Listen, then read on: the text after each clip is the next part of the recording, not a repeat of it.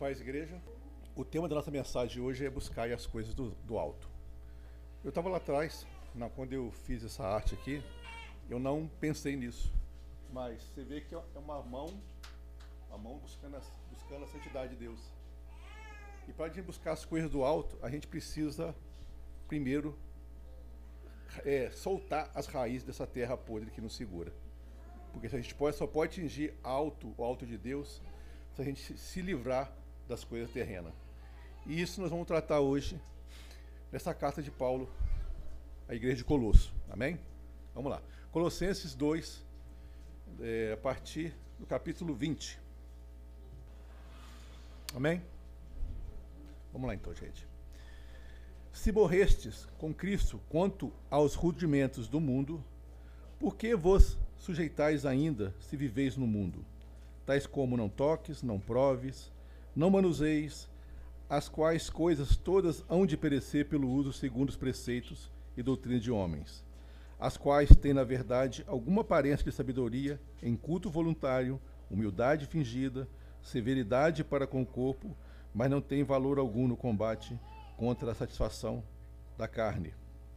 Capítulo, é, é, capítulo 3, continuando. Se, pois, fostes ressuscitados juntamente com Cristo, buscais as coisas que estão de cima, onde Cristo está sentado à destra de Deus. Pensai nas coisas que estão de cima e não nas coisas e não nas, terra, nas coisas que são da terra. Porque morrestes e a vossa vida está escondida com Cristo em Deus.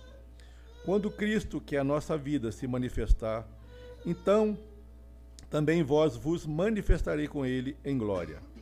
Exterminai todas as vossas inclinações carnais, a prostituição, a impureza, a paixão, a vil concupiscência e a avareza, que é a idolatria, pelas quais coisas vem a ira de Deus sobre os filhos da desobediência, nas quais também em outro tempo andastes, andastes quando vivieis nelas. Mas agora despojai-vos também de tudo isso, da ira, da cólera, da malícia, da maledicência, das palavras torpes da vossa boca. Não mintais uns para os outros, pois que já vos despedistes do homem velho com os seus feitos. E vós vestistes do novo, que se renova para o pleno conhecimento, segundo a imagem daquilo que criou, onde não há grego nem judeu, judeu, circuncisão nem incurcisão, bárbaro, cita, escravo ou livre, mas Cristo em todos. Amém? Até aqui, irmãos. Vamos lá. Irmãos, essa carta é uma carta que, que, que, o, que o apóstolo, apóstolo Paulo né, ele escreve à igreja de Colosso. O cenário, a igreja de Colosso não é uma igreja que o apóstolo Paulo plantou. É uma igreja que foi plantada por um discípulo de Paulo.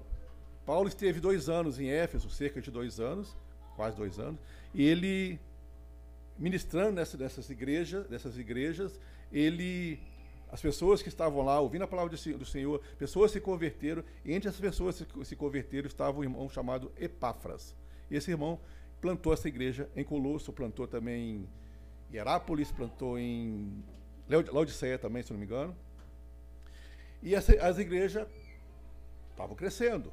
E num dado momento, começou a ser disseminado nessas igrejas alguns ensinamentos que não condiziam com aquilo que com os ensinamentos que Paulo tinha trazido, que Paulo tinha ensinado. O caminho do Senhor. As pessoas estavam deturpando esse ensinamento, colocando coisas nesse ensinamento que estava, além de desviar as pessoas da fé, estavam desviando as pessoas de Cristo.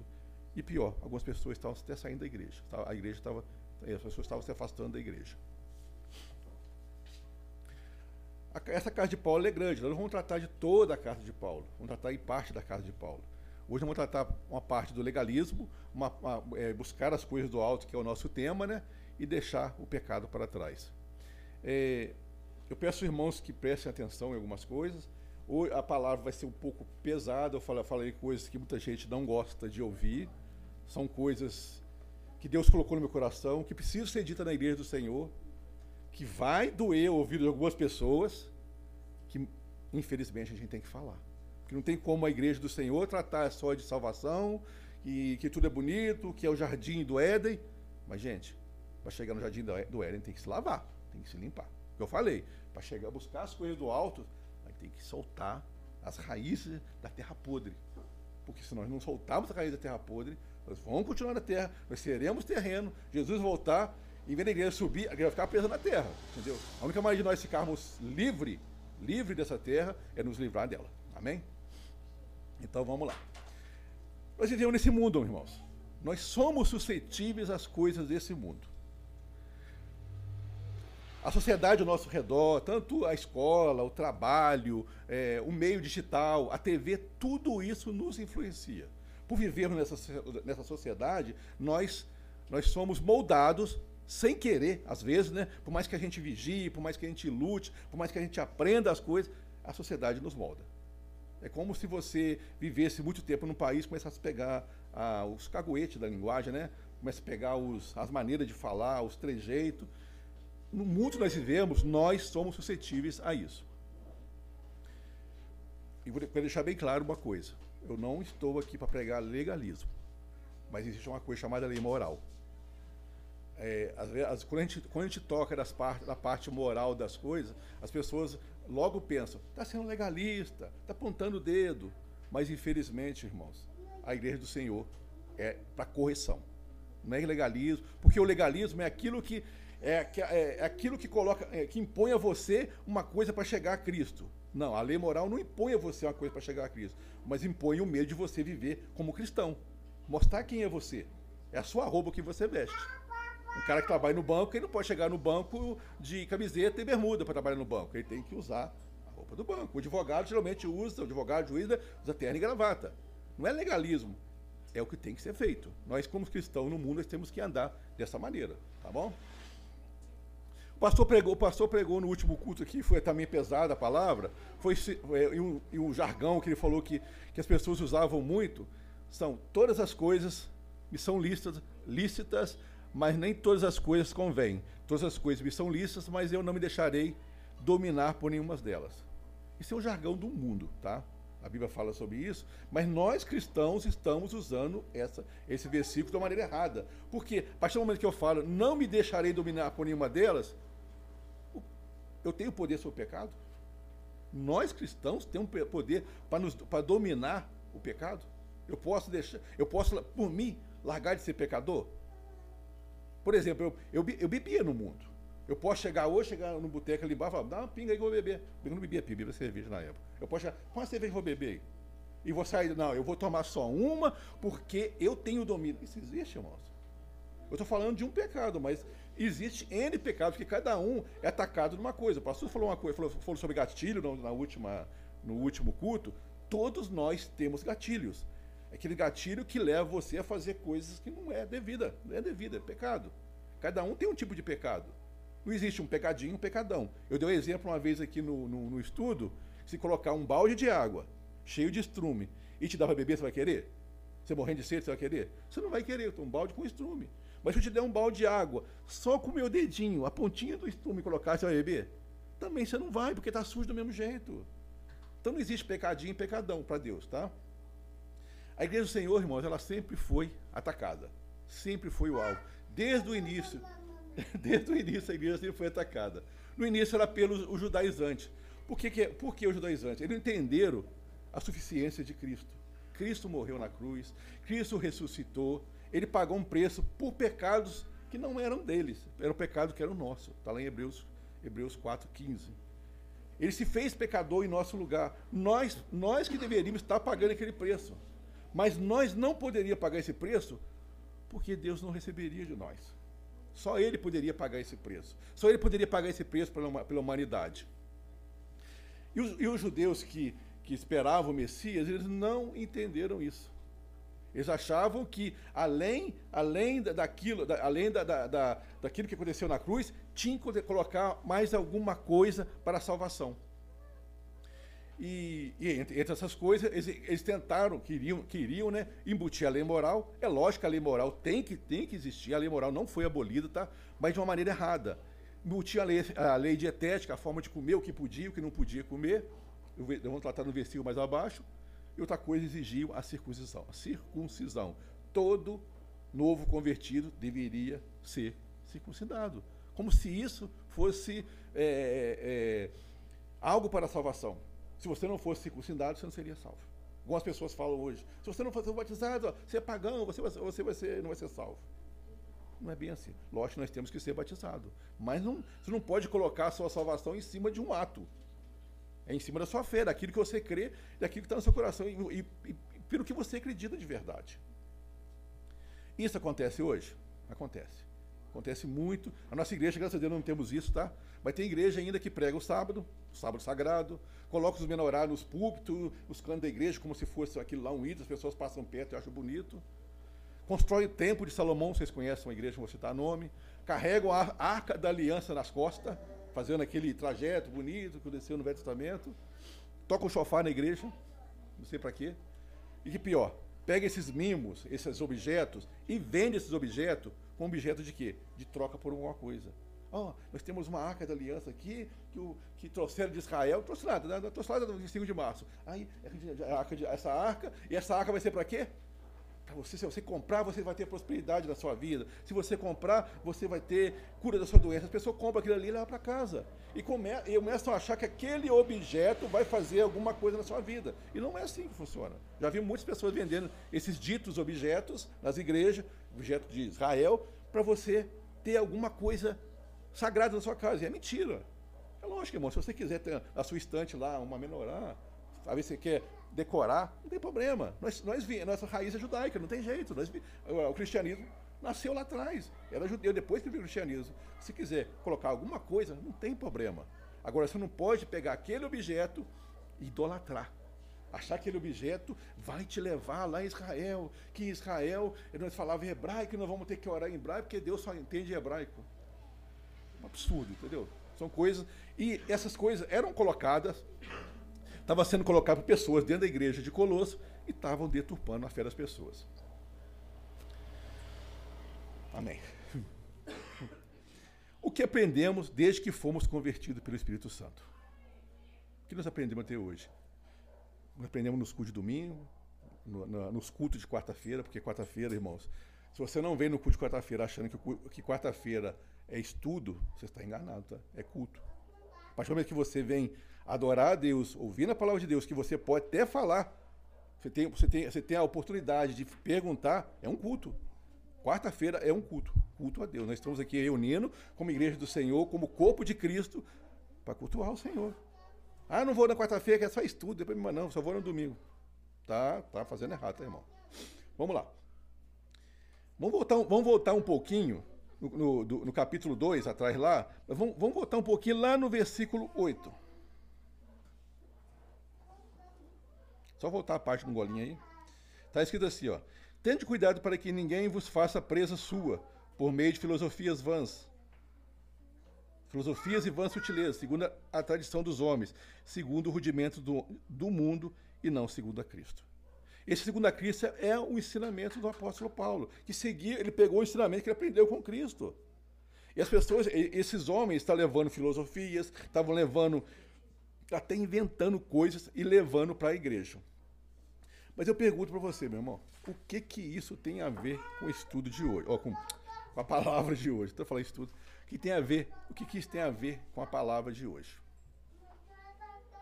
Porque na, naquela, na, na, no início da igreja de Colosso, eles tratavam com os judaizantes. Hoje nós tratamos com o mundo. Porque o mundo tem trazido coisas para dentro da igreja.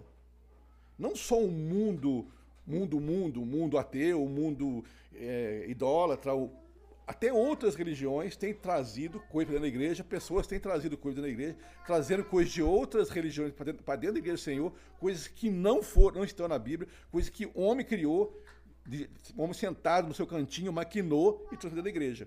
E nós vamos tratar com algumas coisas, com algumas dessas coisas, para a gente poder, como diz o irmão, como diz o irmão Giovanni falou aqui, para adorar o Senhor em espírito e verdade. Porque nós temos que adorar o Senhor em espírito e em verdade. Tem que tirar essas mentiras, essas coisas que colocaram, que, que, que, nos, que nos mancha para chegar dia do Senhor. Amém? Vamos ao capítulo. Vamos começar. Vamos, vamos é, é, dois, a partir do 18. Onde nós começamos. Primeiro. Ninguém se faça hábito contra vós, pretextando humildade e culto dos anjos, baseando-se em visões, enfatuado, sem motivo algum na sua mente carnal, sua mente carnal, e não retendo a cabeça do qual todo o corpo, suprido e bem vinculado por suas juntas e ligamento, cresce o crescimento que procede de Deus. Aqui a palavra aqui, não se faça hábito. Na versão de vocês pode estar juiz, pode estar é, outra palavra quer dizer que é, alguém se fazendo de juiz na sua vida, alguém mandando você fazer alguma coisa. Aqui, tá, aqui ele fala, é, fazendo árbitro contra vós, querendo julgar vocês. Nesse caso aqui, não é, não é julgar pelaquilo que vocês fazem, mas julgar por aquilo que vocês não fazem de acordo com aquilo que eles ensinam errado. O judaizante mandava, você tinha que comer carne, você não podia, poderia comer carne de porco. Você deveria lavar as mãos sempre antes de comer. Você deveria é, guardar a lua nova, guardar sábado, essa, todas essas coisas que, que tinha que fazer, ele faz, esses árbitros, essas pessoas se faziam de árbitro para julgar a igreja. Falar, se você não fizer, você vai ser excluído. Se você não fizer, você não faz parte do corpo. Se você não fizer, você tem que sair da igreja. Essas pessoas faziam isso. Elas faziam isso, e, e além de elas fazerem isso, elas, elas colocavam coisas na igreja, por exemplo, seguindo o texto, pretextando humildade. Esse, esse, essa palavra pretextando humildade, esse, esse termo, eu fiquei meio confuso, andei pesquis, fui pesquisar sobre isso. E, e eu, o que eu achei foi autonegação. O que, que é autonegação? Autonegação é jejum. É você se auto-negar é, de fazer alguma coisa. E o jejum ele é importante para a igreja, irmãos? Irmão, o jejum é importante para a igreja. Você jejuar, se santificar não é importante para a igreja? Mas eu faço uma pergunta para você: por que você jejua? A pergunta é: por que, que você jejua? Ah, você, pode, você vai me responder: ah, eu jejuo para minha santificação. Eu, eu jejuo para me aproximar de Deus, para matar a minha carne. Eu jejuo por um propósito. Só que o jejum, irmão, de feito de forma errada, de forma errada, ele só, ele só te traz uma coisa.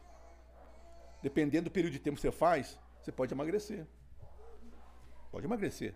Na minha ex-igreja fazia jejum de 21 dias. É o tal jejum Daniel que eu nunca entendi aquele jejum. Era sem doce, sem carne, sem TV, sem internet. O que mais? Hã? Sem refrigerante. Sem refrigerante, sem doce, beleza. Você vai ter que a glicemia lá embaixo. Bom, bom para sua saúde. Sem carne, colesterol, triglicerídeo, tudo vai cair. Beleza. Bom. Mas o que, que isso tem a ver com a sua fé? Ah, não, eu vou deixar de comer para me matar minha carne. Comer mata a carne? Tá. É, sem TV. Só pode a TV do bem. Qual que é do bem? Só internet. Só internet do bem. Ó, irmão, você só pode mandar o WhatsApp para a pessoa para dar uma notícia, para poder falar alguma coisa. Duvido que o irmão faz isso, gente. Está vendo? Tudo que seus olhos ficam assim. O que, que o outro falou lá? O que está acontecendo? E, e, uma coisa que eu nunca entendi do jejum Daniel, que o jejum Daniel não é isso, nunca foi isso. Nunca foi isso, nunca foi isso. Não, não vou julgar, não estou aqui para julgar esse jejum de Daniel. Estou dando só um exemplo. O problema, ele não está no fazer, mas o porquê fazer. Você tem que jejuar. Seria muito bom jejuar. O irmão que se dedica ao jejum, se dedica a ler a palavra, se dedica a tempo de oração. Mas por que, que você faz isso? Porque não adianta você fazer jejum de Daniel, voltando ao de Daniel de novo, fazer 21 dias de jejum de Daniel e ficar 344 dias, isso mesmo, né? 344 dias do ano pecando. Que, que adianta isso? Hum. Vou fazer jejum de uma semana, sete dias, vou ficar sete dias sem, sem tomar café, vamos, só vou almoçar para dedicar o Senhor para minha santidade. Eu te pergunto, e o resto do ano? Não vai santificar mais não? Gente, nós temos que nos tirar nossas raízes. Você, você pode jejuar sim, irmãos. Você deve jejuar. Você deve tirar um tempo para matar sua carne, matar sua carne para provar que você ama o Senhor. Amém. Você pode tirar um tempo, você tem que tirar tempo de oração pensando em falar com Deus. Que, aliás, é, eu já vi pessoas falar, não, Senhor, se eu ganhar isso, eu vou orar mais vezes, eu vou fazer mais isso. É obrigação do cristão. Ah, Senhor, se esse ano essas coisas acontecer, eu vou ler a, vou ler a Bíblia todinha. É obrigação do cristão ler a Bíblia. As pessoas é, fazer troca com Deus é como se quem já viu o filme da Aladim, como se Deus morasse numa lâmpada mágica. E cada um sabe como é que esfrega para Deus aparecer e atender seu pedido. Gente, Deus não é gênio, não. Não é gênio, tá? Vamos falar depois, mais para frente, sobre a mamon e o dinheiro. Vocês vão ver. Deus não está aqui à, à nossa disposição, não. É nós que estamos aqui à disposição dele. Ele nos fez para a glória dele. Seja feita a vontade dele e não a minha vontade. Não é assim. A gente ora, Senhor, seja feita a sua vontade. Hoje não é orando, Senhor, seja feita a minha vontade. A gente não ora assim. Amém? Nós temos, que, nós temos que fazer essas coisas com o espírito abnegado. Sabe o que é espírito abnegado? Sem troca, sem esperar resposta. Porque eu posso estar passando a maior doença da minha vida. Eu não tenho que fazer um jejum de sete dias para Deus me curar. Eu tenho que me manter firme na fé em Cristo, porque se Deus quiser me curar, Ele vai me curar. Independente da minha doença. Eu não posso trocar, troca, é, fazer troca com Deus. Eu falei, Senhor, eu descobri uma chave mágica que se eu fizer isso, o Senhor me cura. Isso não existe, gente. Deus vai curar pessoas, Deus vai salvar pessoas, Deus pode até prosperar pessoas que estão no caminho do Senhor. Não é assim que você faz com seu filho? Você acha que o seu filho vai ficar uma semana fazendo coisas boas para você dar um tênis novo para ele? Não é assim, a vida da gente não é assim, não. Nós temos que, nós temos que começar a encarar a religião, encarar Deus, encarar a vida cristã como uma coisa certa, a coisa real. É todo dia. Eu não sou crente em sete dias de jejum. Eu não sou crente em quando, só quando eu estou lendo a palavra. Eu não sou crente quando eu só estou. Só tô, é, eu sou crente 24 horas por dia. Eu sou santo? Isso que estou falando aqui é na minha vida? Não, irmão, eu erro também. Eu erro também. Eu estou sentado igual vocês, ouvindo a mesma palavra, a mesmo chicote que parece que tá, pode estar tá batendo nas costas de alguns, eu também estou recebendo nas minhas. Porque eu também não sou santo. Eu tenho muito que mudar. E quando eu vi essa palavra, pior ainda, porque eu falei: caraca, eu vou ter que falar isso e eu sou um desses. Entendeu? Eu vou ter que falar para pessoas presas, sendo que eu também estou preso lá dentro.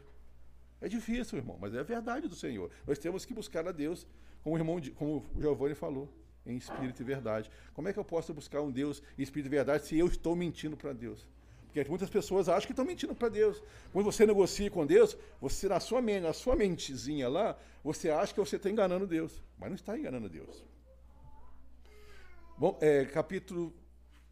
É, vamos versículo 20 do capítulo 2. Continuando. Se morreste com Cristo para os rudimentos do mundo, porque como se viveis no mundo, vos sujeitais à ordenança, não manuseis isso, não proves aquilo, não toques naquilo outro, segundo os preceitos de doutrina de homens, pois todas essas coisas com os usos se distraem, se destroem, tais, tais coisas com efeito têm aparência de sabedoria e falsa humildade, humildade, rigor ascético, todavia não tem valor algum contra a sensualidade. O pastor tem batido muito nessa tecla. Sensualidade, pecado, pecado carnal, sexual. Irmãos, vamos lá. Quando eu estava falando sobre o jejum, eu lembrei de uma outra coisa, uma outra coisa também. É, aqui o texto diz que todavia não tem é, valor algum quanto à sexualidade. A pessoa, é, exemplo do jejum, citei exemplo do, de, até de orar, até de ler a palavra. Você, você faz essas coisas no intuito de, de, de se santificar e se livrar daquilo. Passa, passa um período e você, naquele período que você está fazendo, você está livre. Mas quando você sai daquele período, você volta a fazer as mesmas, as mesmas coisas. Vou dar um exemplo para vocês. Eu estava conversando com meu pai e minha mãe aqui no canteiro. Minha mãe no canteiro aqui. Aí, de um dado momento, meu pai saiu. Saiu às pressas. E a minha mãe falou assim: ah, vai, vai lá na, na peixaria comprar um peixe. Porque hoje é sexta-feira. Eu falei, mas não é sexta-feira santa. Porque geralmente o pessoal come peixe na sexta-feira santa, né? É sexta-feira santa. Aí ela falou comigo que a igreja falou que toda sexta-feira deveria comer peixe. Eu falei, achei aquilo estranho. Aí eu fui pesquisar. Diz que o Código de Direito Canônico afirma que toda sexta-feira do ano deve ser reservada para a abstinência da carne ou outro alimento. E este jejum pode ser realizado, pode ser até substituído por obra de caridade ou, ou outra coisa. A, a abstenção da carne na sexta-feira santa, na sexta-feira, não só santa, sexta-feira, acontece com, em respeito ao derramamento de sangue de Cristo, aquele, no caso da sexta-feira santa. Mas que eles deveriam fazer essa, essa, essa, essa, essa, esse, essa dieta ou esse jejum, não sei, toda sexta-feira. Para quê? Para se afastar do pecado. Aí eu te pergunto, qual é o alimento que afasta do pecado? Onde é que na Bíblia tem que um alimento afasta alguém do pecado? Eu fiquei me perguntando, onde é que existe isso na Bíblia, gente? Alimento que afasta alguém do pecado. Aí, eu, aí eu comecei a pensar. E a igreja do, e a igreja do Senhor? Eu vou perguntar, vocês respondem, vocês ficam na mente de vocês, na mente de cada um de vocês. Sexta-feira santa os irmãos compram bacalhau, ficam enfrentando fila, vão correr atrás do melhor preço para casa para poder comer bacalhau na sexta-feira santa? Se vocês, se vocês fazem isso, irmão, eu vou falar sério com vocês. Vocês não estão lendo Bíblia, não. Em lugar nenhum na Bíblia tem isso. Nenhum apóstolo fez isso, Jesus não falou isso. Eu não, eu não sei de onde tirar essa, essa loucura. Bom para o comércio, o comércio fica. O comércio bomba, né? Vamos dizer assim, todo mundo vendendo peixe, os irmãos é, correndo atrás disso. Isso é doutrina de homens, pois essas coisas com uso se destroem.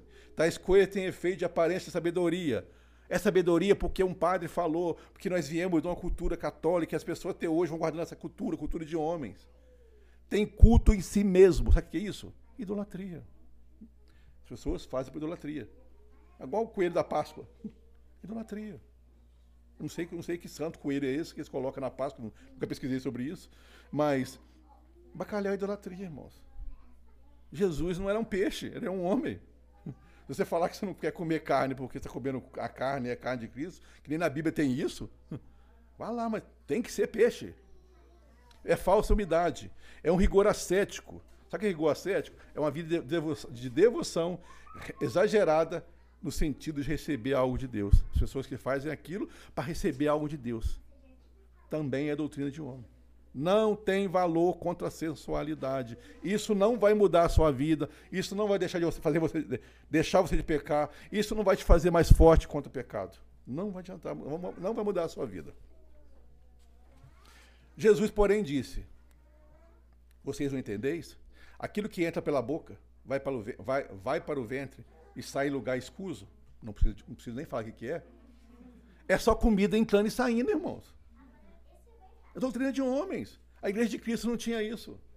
Mas o que, que, Cristo, o que, que Cristo ainda fala? Mas o que sai da boca vem do coração. Não é o que entra na sua boca que vai mudar a sua vida, mas o que sai da sua boca. Nós pregamos na, na, naquela sequência de Tiago, né? Sobre refrear a língua. Como é que a língua ele é um leme que direciona a sua vida para o bem ou para o mal.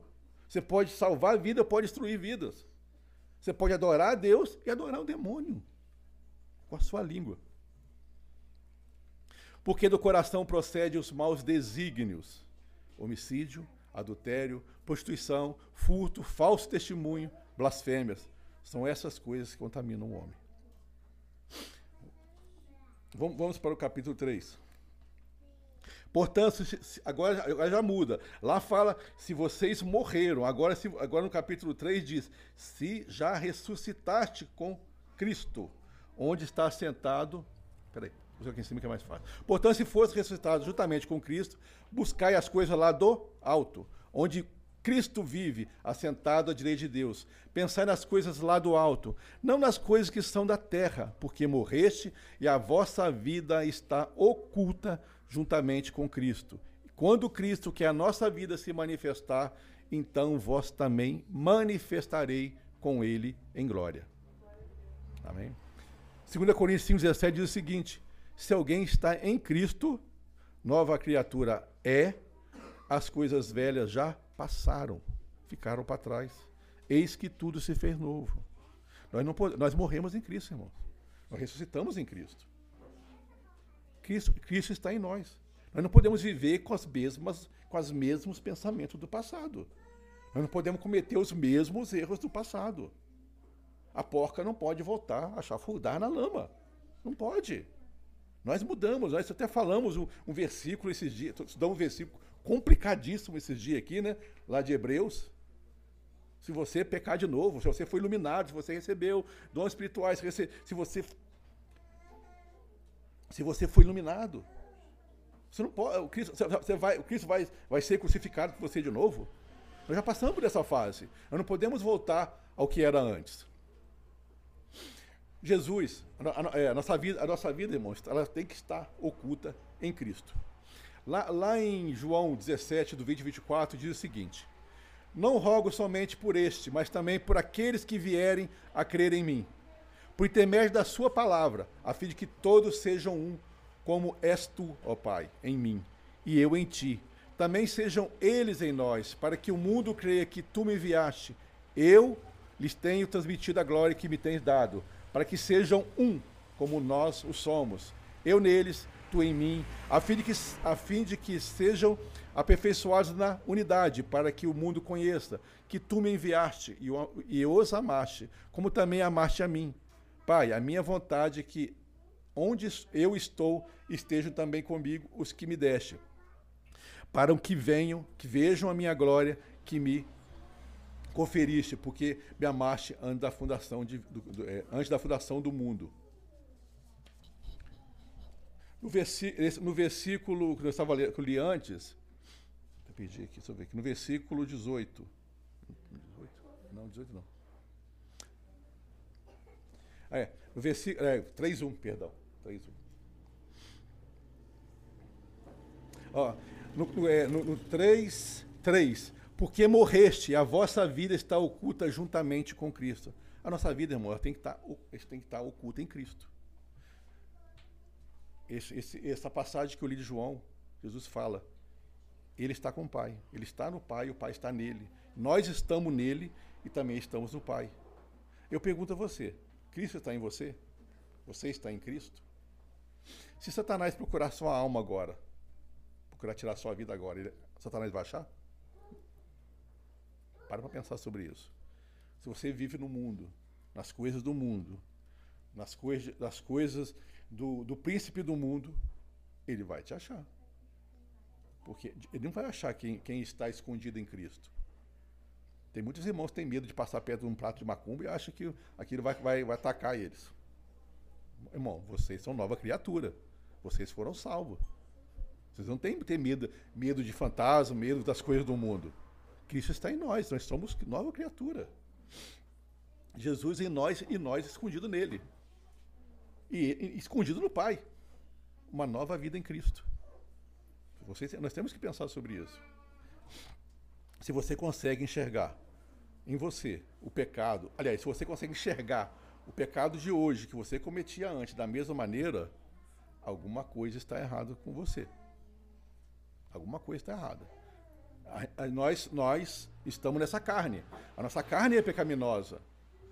Nós pecamos. Falar que nós somos santos, Mentira. Mas a partir do momento que você, que você viu que você fez coisa errada, tenta consertar. Busca o perdão, se conserte com quem você, com quem você é, é, tem algum problema. Falta de perdão na vida do crente é uma coisa horrível. A oração do Pai Nosso, né? Se você chegar num certo, um certo versículo e, e não conseguir sair dali, a sua oração acabou. Perdoai, perdoai e aí? Perdoar. É, aí fugiu, fugiu, falava, fugiu. É, perdoa nossas dívidas assim como nós perdoamos a quem nos tem ofendido. Se você não conseguir chegar nesse versículo com total certeza, a oração acabou ali. O resto da oração acabou. Praticamente, vou falar sério, você anulou a sua oração. O crente não pode guardar mágoa no coração. É verdade, tem pessoas nesse mundo que nos magoa. É verdade. Mas você tem que perdoar.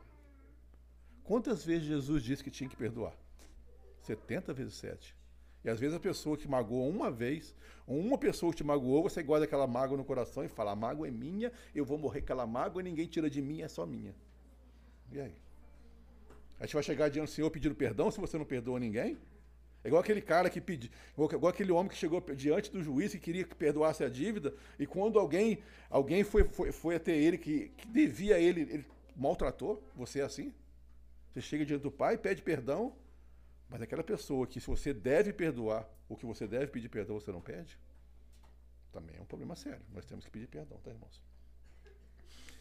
Cap é, versículo 4. Quando Cristo é a nossa vida, que é a nossa vida se manifestar, então vós sereis manifestado com Ele em glória.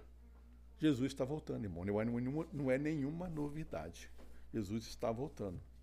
Cada dia que passa, que passamos na terra, é um dia à espera de Cristo. E nós temos que esperar, esperar Cristo, olha lá, olhando para cima, olhando para as coisas do alto. Versículo 5: Fazei, pois, morrer a vossa natureza terrena, a prostituição, a impureza, paixão lasciva, desejo maligno e a avareza que é a idolatria. Por essas coisas que vem a ira de Deus sobre os filhos da desobediência. Ora, dessas mesmas coisas andaste vós também no outro tempo, quando vivieis nelas.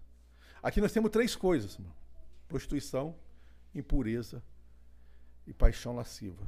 Essas três coisas são ligadas a pecado sexual. Depois nós temos o desejo maligno.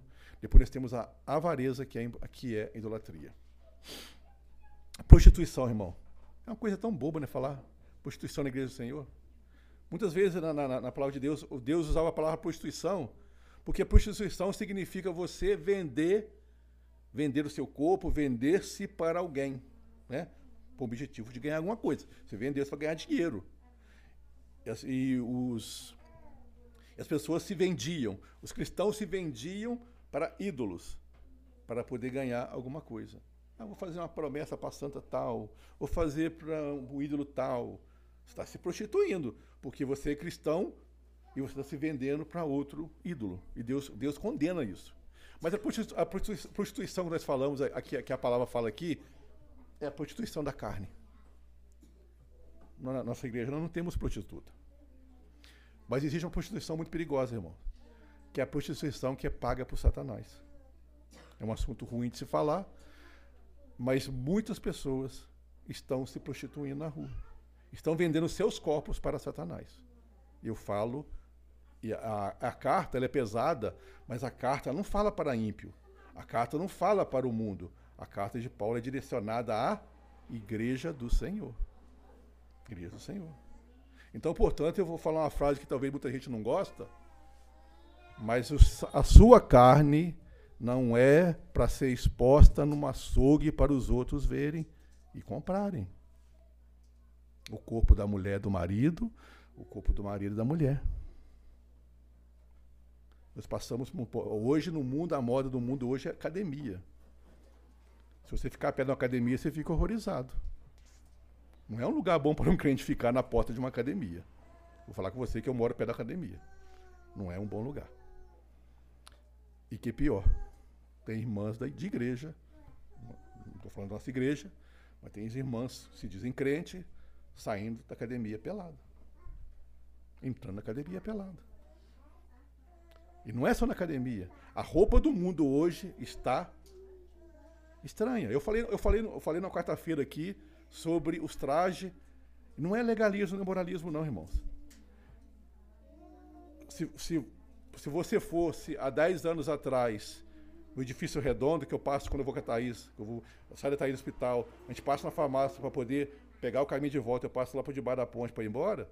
Se você fosse há 10 anos atrás, você viria que as roupas de lá são que as pessoas estão usando na rua hoje. E se você passar lá hoje, você vai ver que daqui uns tempos as pessoas, as pessoas hoje vão estar usando aquela roupa que estão usando lá. Eu já vi pessoas na rua andar quase pelada aqui na, na frente da minha casa ali. E isso dentro da igreja. Você, você olha no Instagram de pessoas da igreja, de, de pessoa, de, no Facebook da igreja, que tá lá, você tem, você tem a pessoa e tá lá. É foto que não dá para entender. Isso é prostituição. E sabe quem paga essa prostituição? Satanás. Porque essa prostituição, além de levar quem faz ao pecado, está levando outros ao pecado. E Jesus disse: ai do mundo por causa dos escândalos. Pessoas estão escandalizando, se escandalizando, escandalizando a outros. Estão levando os pequeninos ao pecado. É um assunto ruim de se falar, é pesado, mas tem que ser dito.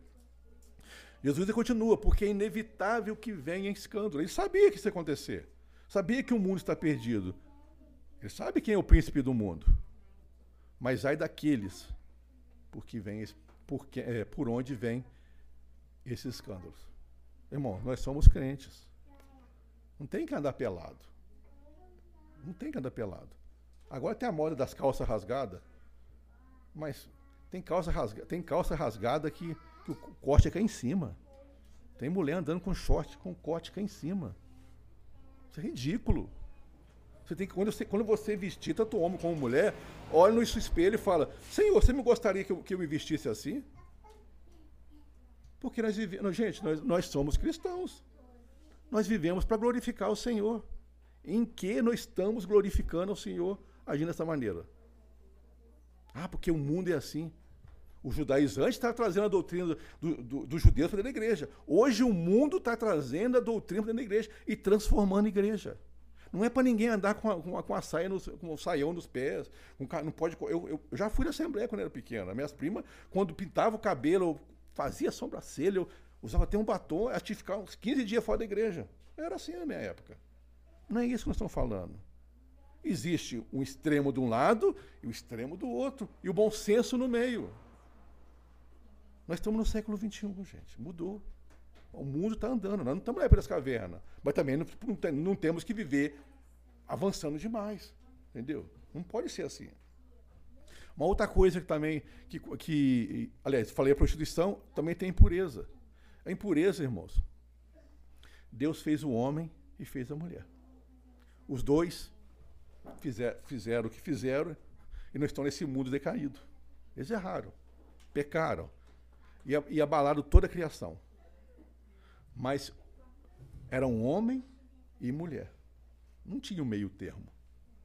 Não tinha Adão com Adão e Eva com Eva. Isso, isso, Deus não fez isso. E um assunto perigoso hoje para se falar é o chamado ideologia de gênero.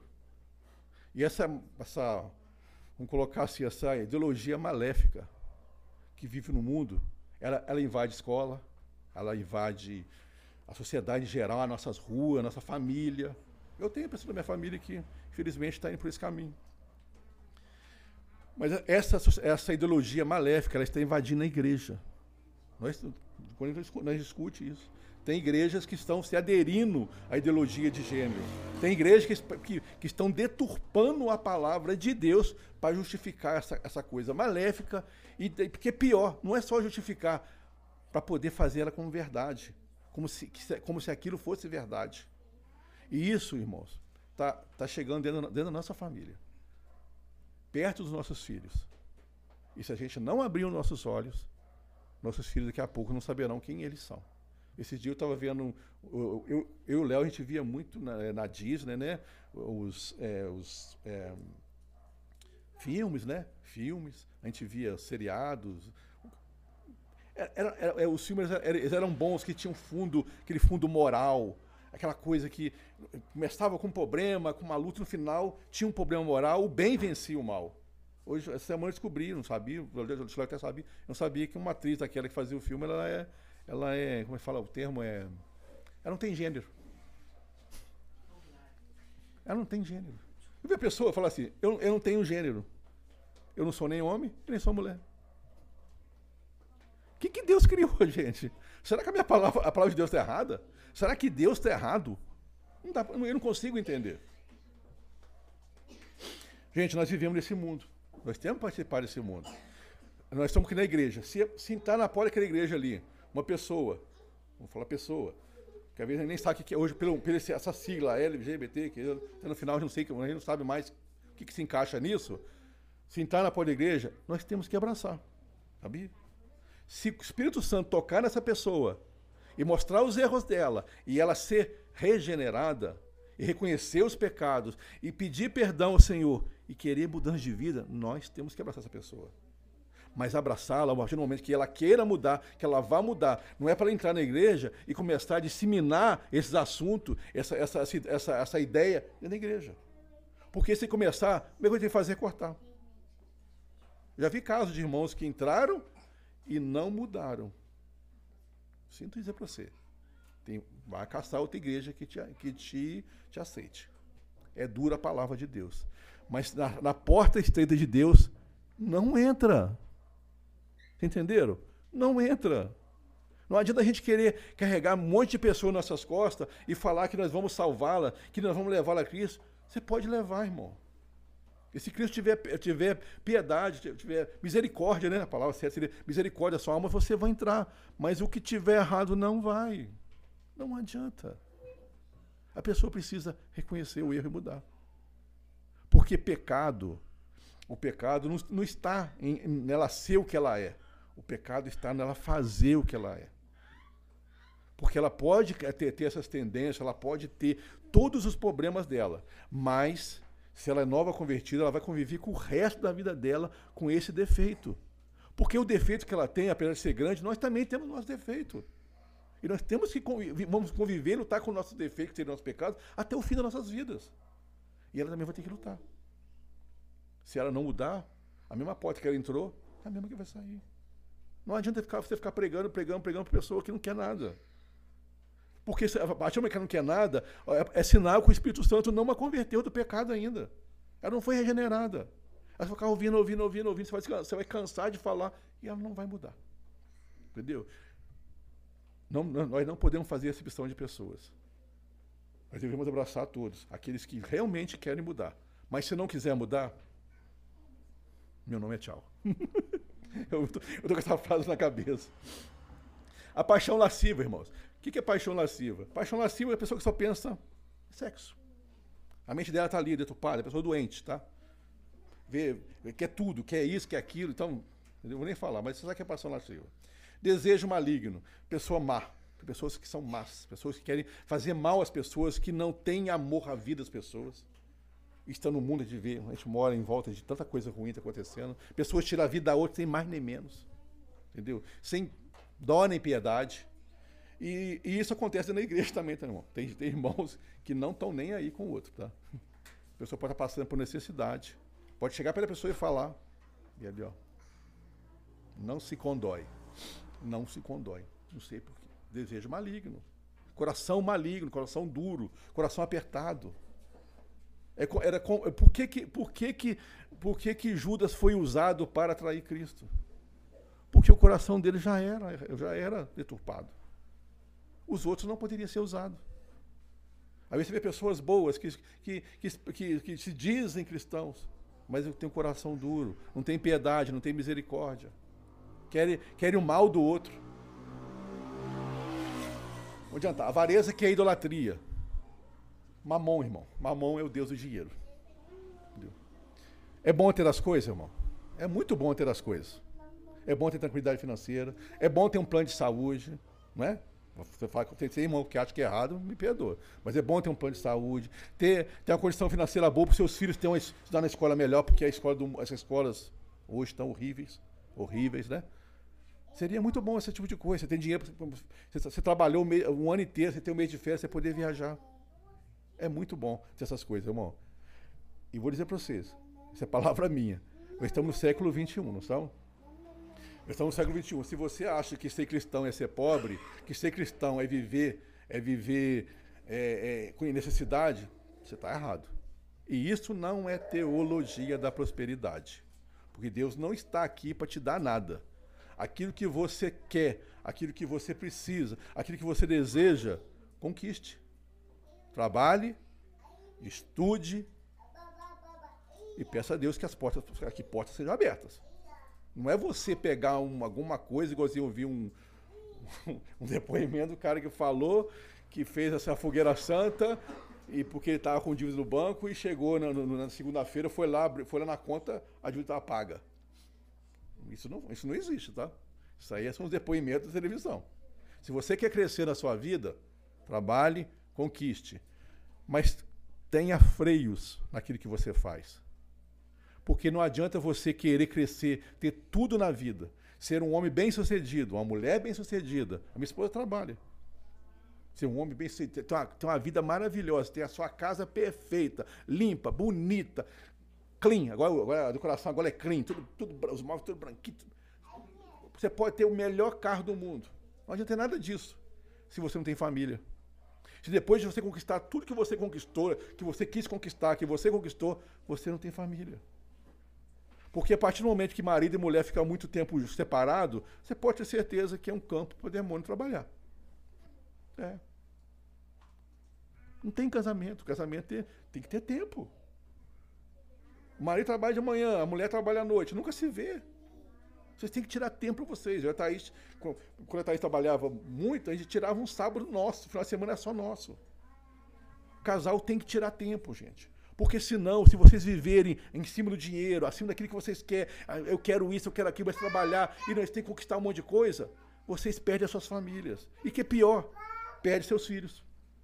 Porque enquanto vocês estão trabalhando, enfiando seus filhos numa babá, enquanto vocês estão trabalhando, enfiando seus filhos numa creche, enquanto vocês estão trabalhando, enfiando seus filhos na escola, tem um professor lá que ele é homossexual e vai levar o seu filho para a homossexualidade. Tem um professor da ideologia de gênero. Tem um professor que ama o aborto, que, é, que odeia a polícia, que quer liberar as drogas, as drogas, que ama o aborto, que quer liberar o aborto. E está educando seu filho, enquanto você é cristão, está na igreja, quer uma vida melhor. Sabe o que é isso? Avareza. O Deus do dinheiro está mandando a sua vida. E você não está cuidando da sua família. Gente, não viva de extremos. Não viva de extremos. Qual o preço que você tem pago para ter seus desejos realizados? Pensa nisso. Envolve perder seus filhos para o mundo? Envolve perder sua família? O resultado é pais separados e filhos perdidos. Família, hoje as famílias que cuidam dos filhos estão perdendo, estão perdendo os filhos. Imagina aqueles que não estão nem olhando. Porque na minha época, a babá era a TV. Para mim era muito comum pegar o Léo quando ele era pequenininho e falar, Léo, fica vendo televisão aí. Vai ver televisão. Graças a Deus, naquela época, eu me apertei, e na época tinha tal de DirecTV, que hoje, hoje é Sky, é Oi TV, né? Naquela época teve assinatura, chamava DirecTV, eu paguei para o Léo não ter que ver Xuxa. Senão o Léo seria hoje um, um, um, um discípulo da Xuxa. É, ué. E tem muitos pais hoje, até os 26, 27 anos, que são discípulos da Xuxa. Não pode encostar no filho. Se o filho, se o filho faz alguma coisa, coitadinho. Hoje tem pais que agem com filhos como se, como se fossem avós. É, ué. Não pode encostar, porque a Xuxa falou que não pode. E se vocês voltassem, se vocês, vocês, que foram crianças naquela época, se vocês lembrassem, se vocês pudessem assistir hoje na internet um vídeo do que as coisas aconteciam, vocês ficariam horrorizados. Era uma mulher que andava com roupa sensual no meio das crianças. Que tinha uma música em inglês. Que falava que gostava de homem, entendeu? É. É isso. Era isso que, que, que era naquela infância de vocês. E vocês foram ali, ó, crescendo, crescendo, crescendo no meio, no meio daquilo. E muitos pais hoje ficam assim, não tem nada a ver. O que, que tem a ver isso? O dia que seu filho, o dia que você pegar seu filho batendo papo com Zé Droguinha na rua, essa molecada. Agora, agora, eu, eu tava conversando com um cara que corta meu cabelo, eu falei, aviãozinho, falou, agora é vaporzinho. Acho que é isso mesmo, não sei se a palavra é isso. Você pegar seu filho batendo papo com vaporzinho na praça. Você pegar seu filho batendo papo com, com essa molecadinha aí que não quer nada. Aí você vai falar assim, ué, que educação que eu dei pro meu filho? Eu sempre falei, eu sempre, sempre falei, a, Tha, a, Thaís, a Thaís sabe de uma frase minha. Não sei se alguém já, já, já falou isso, já ouviu isso. Vai chegar um momento na vida do seu filho que ele vai olhar para dentro da mente dele e vai abrir o livro de memória da vida dele. E vai ver, e vai, não vai ver você naqueles momentos que ele deveria estar. Que você deveria educar o seu filho. Que você deveria estar com o seu filho que você deveria falar com ele para não fazer aquilo. Porque ele vai falar assim: hoje eu sou aquilo que meu pai não falou para mim não fazer. Meu pai abria a mão para mim. Eu não sei se é mentira ou verdade, mas é uma tal de Richossetain. Como é que é? Aquela mulher lá que matou o pai dela. Ela, fala, ela diz ela que matou o pai porque o pai dava dinheiro, mas não dava educação. Não dava, não tinha, não tinha é, família. Não tinha, é, não tinha família, não tinha amor familiar. E assim, irmãos, e o mundo está caminhando por esse lado, tá? Nós, nós da igreja temos que fazer a diferença. Nós temos que ser a diferença. Continuando. Agora, porém, despojai-vos igual, igualmente de tudo isso: ira, indignação, maldade, mal, é, maledicência, linguagem obscena do vosso falar não mintais uns para os outros, uma vez que, vou uma vez que despiste do velho homem com seus feitos. E vou revestir-se do novo homem que se refaz para o pleno conhecimento segundo a imagem daquele que o criou, no qual não pode haver grego, nem judeu, é, circunciso e incircunciso, bárbaro, cita, escravo, livre, porém Cristo é tudo e em todos. Cristo é tudo e em todos. Deus não faz exceção de pessoas, tá? Deus não faz. Mas ele faz acepção de uma pessoa. Essa frasezinha que Deus ama, ama, o, ama o pecador e não ama o pecado, essa é a frase do mundo. Deus não ama pecador. Deus ama pessoas regeneradas, pessoas que mudaram a sua vida. Tem uma frasezinha do mundo também que diz: é, Deus escreve certo por linhas tortas. É outra bobagem do mundo. Deus não escreve certo por linhas tortas. E já me corrigiram uma vez. Não, Deus escreve certo por linha certa. É? Também não, irmão.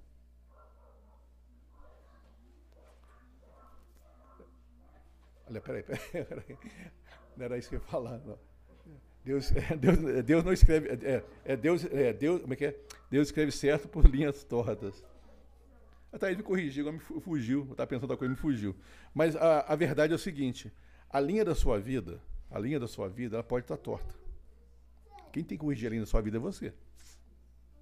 Sabia? Ah, mas como é que o cristão corrige a, vida, a, a vida, a, linha da vida dele? Eu não sei. Isso é com você. Se o Espírito Santo entrou na sua vida, te regenerou, mostrou seu pecado, mostrou que você era estava morto em pecado, te trouxe a vida e falou: ó, isso aqui, isso aqui, isso aqui é pecado, larga disso. Aí, aí sim você acertou a linha da sua vida. A partir do momento que você acerta a linha da sua vida, Deus escreve uma nova história. É meio arminiano. Não é muito calvinista. Mas é uma verdade, irmãos.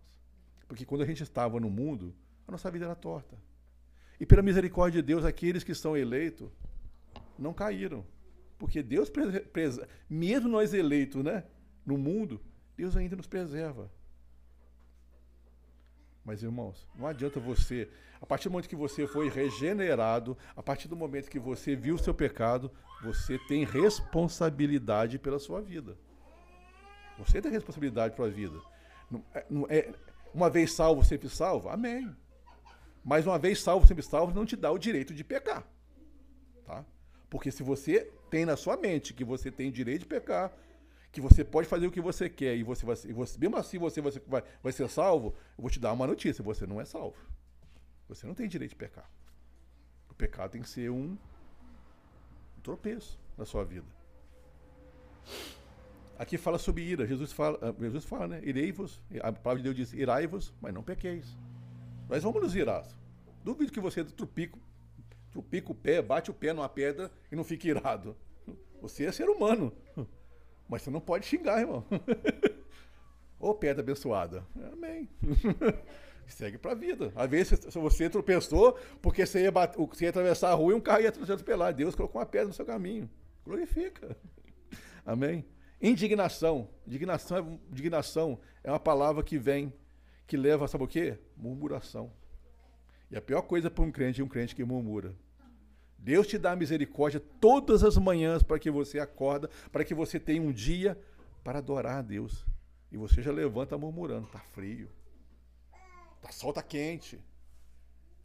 Tá sem emprego, murmura porque não tem, porque não tem emprego. Tá no emprego, murmura porque o emprego tá pesado. Tá sem dinheiro, murmura porque não consegue comprar nada, fica desesperado. Está com dinheiro, faz dívida e acha que Deus é culpado. Pior coisa que tem para Deus é. Eu fico pensando Deus olhando para o céu. Puxa vida, estou ajudando tanta, tô ajudando tanta essa pessoa, ela não, não, não merece, eu estou aqui. Ainda está murmurando ainda. A maldade, nós falamos, nós falamos sobre a malignidade, pessoas ruins, pessoas más. Maledicência. Maledicência é falar mal dos outros. Fofoqueiro. Aquele que fica falando mal de um do outro, pega aqui, leva ali. Ah, o irmão falou isso aqui. Aí a vizinha, a vizinha fala, ó, a fulana falou isso. Às vezes conversa que você, às vezes a pessoa sabe que ele é mentira, mas é para destruir a vida do outro. Falar mal das coisas, assim, sem, entendeu? Linguagem obscena nós falar é uma coisa que nós temos hoje no mundo, nós temos que vigiar muito. Porque às vezes sem querer, você tanto ouvir, você fala um palavrão. Nós temos que parar com isso, irmãos. Não mentais um para o outro. Em Tiago nós pregamos sobre isso. Pai da mentira, todo mundo sabe, Satanás. Uma vez que vos despide do velhos homens com seus feitos e revestiste do novo homem, que se refaz pelo pleno conhecimento segundo a imagem daquele que criou, no qual, no qual não pode haver, aí cita vários, vários tipos de pessoa. Porque Deus não faz exceção de ninguém. Se morremos em Cristo, irmão, também ressuscitamos em Cristo. Nós somos nova criatura. A nossa mente, como está escrito ali, é do alto. Nós temos que buscar a Cristo, ter uma vida de Cristo. Nós estamos, nós estamos nessa terra, nesse, nessa carne, nessa carne que apodrece, essa carne que um dia nós vamos ficar sem ela. E eu creio que todos nós buscamos ter uma carne glorificada nos céus. Mas para fazer isso, nós temos que buscar as coisas do alto. E não ficar preso nessa, nessa coisa, nas coisas da terra.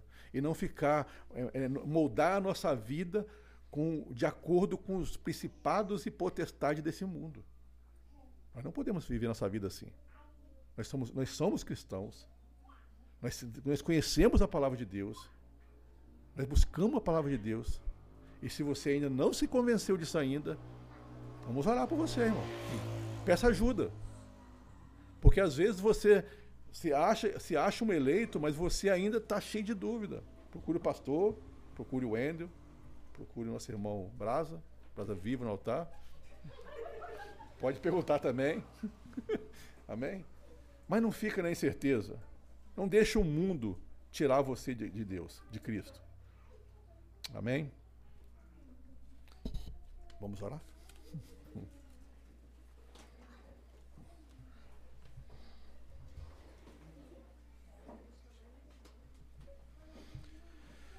Aleluia, glória a Deus. Irmãos, feche os vossos olhos. Vamos levar o nosso pensamento aos céus. Vamos levar nosso pensamento às coisas lá do alto. No trono do Senhor, no trono de Deus. Esqueça desse momento a terra, esqueça desse momento os seus problemas. Coloque seus pensamentos no trono de Deus. Coloque seus pensamentos no colo de Jesus Cristo. Coloque seus pensamentos mesmo nos céus, irmão. Esqueça a terra. Que o mundo acabasse agora e nós estivéssemos o nosso pensamento diante do Senhor. Reflita nesse momento quem é você diante de Deus.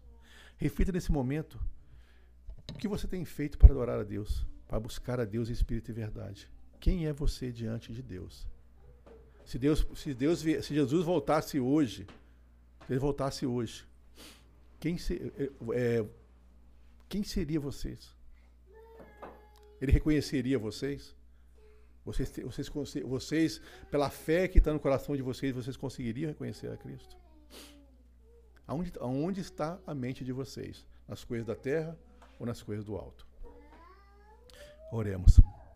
Senhor, nosso Deus e Pai, Deus todo-poderoso, todo maravilhoso, todo glorioso. Meu Pai, muito obrigado por essa palavra, Senhor. Muito obrigado pelo ensinamento que o Senhor tem nos dado muito obrigado, Senhor, pela oportunidade de ouvirmos a tua palavra, uma porção da tua palavra. Muito obrigado, Senhor, pela correção. A igreja de Colosso, Senhor, estava se perdendo, Senhor. E, a nós, e nós, Senhor, hoje vivemos nesse mundo onde a gente pode também se perder, Senhor. Porque o mundo tem invadido na igreja, a igreja do Senhor tem sido atacada violentamente todos os dias, Senhor. Nós temos resistido porque cremos no Senhor. Que o nosso pensamento, Senhor, que a nossa adoração, que o nosso louvor, que a nossa vida seja levada ao Senhor, Deus, somente o Senhor, sem buscar nada em troca, Senhor. Apenas para termos um momento, um único momento de estarmos diante do Senhor. Não importa, Senhor, aquilo que estamos passando, Senhor. Não importa a doença, não importa os problemas financeiros, não importa ah, nada, Senhor. Nada desse mundo não importa. O mais importante é estarmos, estarmos aos teus pés, glorificando ao Senhor. A tua palavra diz, Senhor, para buscar em primeiro lugar o reino dos céus. Senhor, que a gente possa buscar ao Senhor. Vivemos nessa terra como filhos verdadeiros do Senhor. Que eu sei que o Senhor cuida de nós, Pai. Eu sei que o Senhor vai cuidar de nós. Eu sei que nada vai nos faltar. E se faltar também, Senhor, nós não trocamos a nossa fé, Senhor, por nada nesse mundo, porque sabemos que um dia estaremos, Senhor, diante do Senhor. Seja quando Cristo voltar, Senhor, ou seja quando nós deixarmos nossa vida, estaremos diante do Senhor, Deus. Ó oh, Deus, que essa palavra possa trazer, que essa palavra possa mudar o coração dos irmãos, Senhor. Não só o dos irmãos, mas o meu coração, Senhor. Que ela possa trazer, Senhor, conforto também, Senhor. Que ela seja a palavra que nos chicoteie, Senhor, mas seja a palavra que traga o bálsamo, Senhor, para curar as nossas feridas, Senhor. E que possamos ser cada vez mais filhos do Senhor. Que o nosso coração seja o coração mais quebrantado, Senhor. Seja terra fértil para a tua palavra, Senhor. Que a gente possa mudar, mudar verdadeiramente, Senhor. Mudar como filhos do Senhor e viver nessa terra como filhos do Senhor. Ó oh, Pai, guarda a nossa vida, a nossa família. Ajuda-nos, Senhor, a criar os nossos filhos, Senhor. Diante tanta coisa ruim que tem nesse mundo, Senhor. Guia nossos filhos aos bons caminhos, Senhor. Oh Deus, seja conosco nessa terra. Não nos desampare. Ouve, ouça a voz de cada filho do Senhor que clama ao Senhor. Oh Pai, eu te peço em nome de Jesus. Dá-nos uma semana abençoada no Senhor, Deus. Uma semana cheia do Senhor que possamos nessa semana buscar o Senhor, orar ao Senhor, ler mais a tua palavra, conhecer ao Senhor, desperte o desejo de buscar ter mais conhecimento do Senhor, ter mais relacionamento com o Senhor, Deus. Eu oro e te agradeço por tudo que tem feito pela nossa igreja, a igreja do cristão do, do, cristão do Redentor. Peço ao Senhor para os irmãos que não vieram nessa noite, Senhor. Nosso pastor está trabalhando, o Rodrigo está trabalhando, outros irmãos que estejam trabalhando, Senhor, no ambiente de trabalho, Senhor, que o Senhor esteja os guardando contra todo perigo, Senhor, livrando de todo mal, Senhor. Guarda a família de cada um daqueles que não puderam vir, Senhor. Aqueles irmãos que se encontram, Senhor, enfermos em casa, Senhor, vá de encontro a eles, Senhor. Traga cura, Senhor. Glorifica o teu nome na vida deles, que eles possam ser curados, Senhor mas também possam ser salvos, Senhor, e possam vir estar aqui adorando ao Senhor junto, junto, junto a nós, Senhor. Eu oro e te agradeço pela oportunidade de termos a liberdade de cultuar o Senhor. E oro também, Senhor, porque o Senhor nos chamou a estarmos aqui e ouvimos ao Senhor. Que a gente consegue ouvir o Senhor, consegue ouvir a Sua voz. Muito obrigado, Senhor. E eu te agradeço no nome santo de Jesus, para a honra e glória do Senhor. Amém.